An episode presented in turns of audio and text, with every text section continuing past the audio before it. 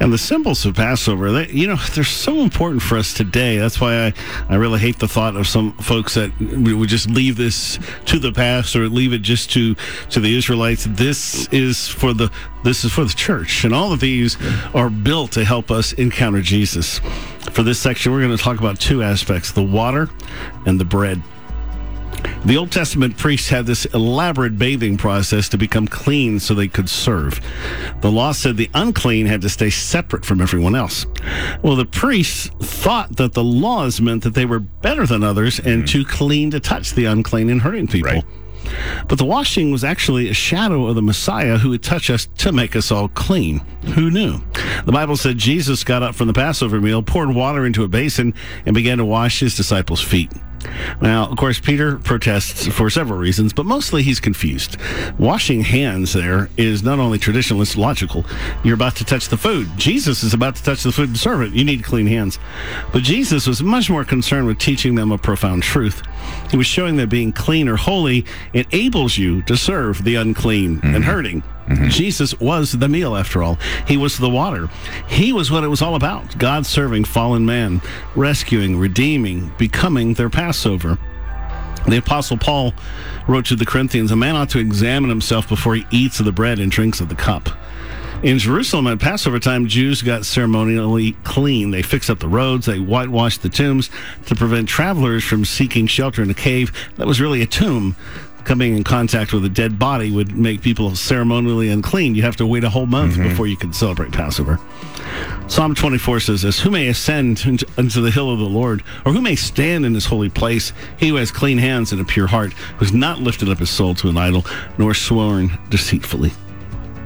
Now, besides the water, there's the unleavened bread, the matzah. Now, there's three matzahs that are stacked together. The middle matzah is mm-hmm. removed and broken.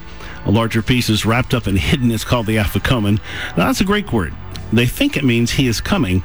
It's interesting that it's the only Greek word in a Jewish Seder, and no one knows where it came from historically. And for kids growing up in a Jewish house, the only part of the Seder that we cared about because there was a prize if you found it. Woohoo! And it is very cool. It's a lot of fun if you have kids in the house.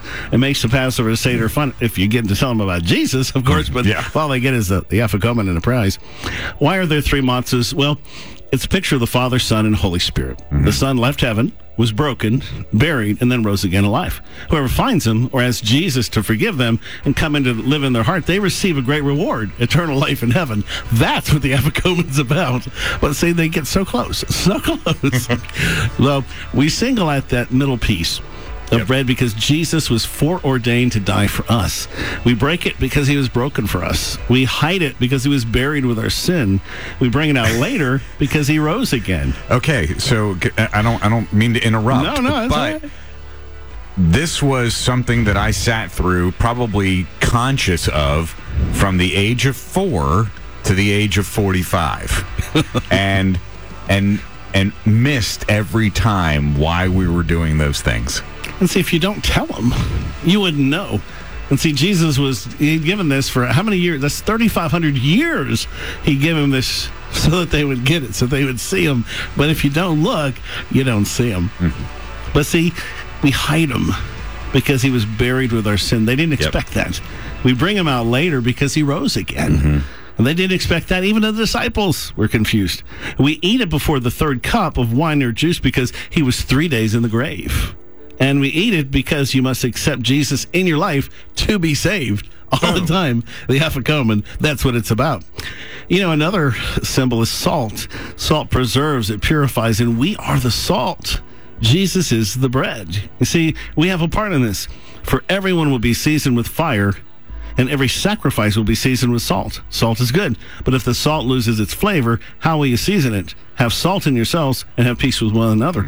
Now, that's that's a hard concept for the modern people, but if you get it, you're the salt, Jesus is the bread. Have you ever noticed that when you add a little salt to bread, it just brings it out, it brings out the flavor, brings out everything?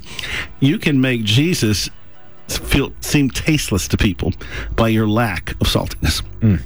Let your speech always be with grace, seasoned with salt, that you may know how you ought to answer each other.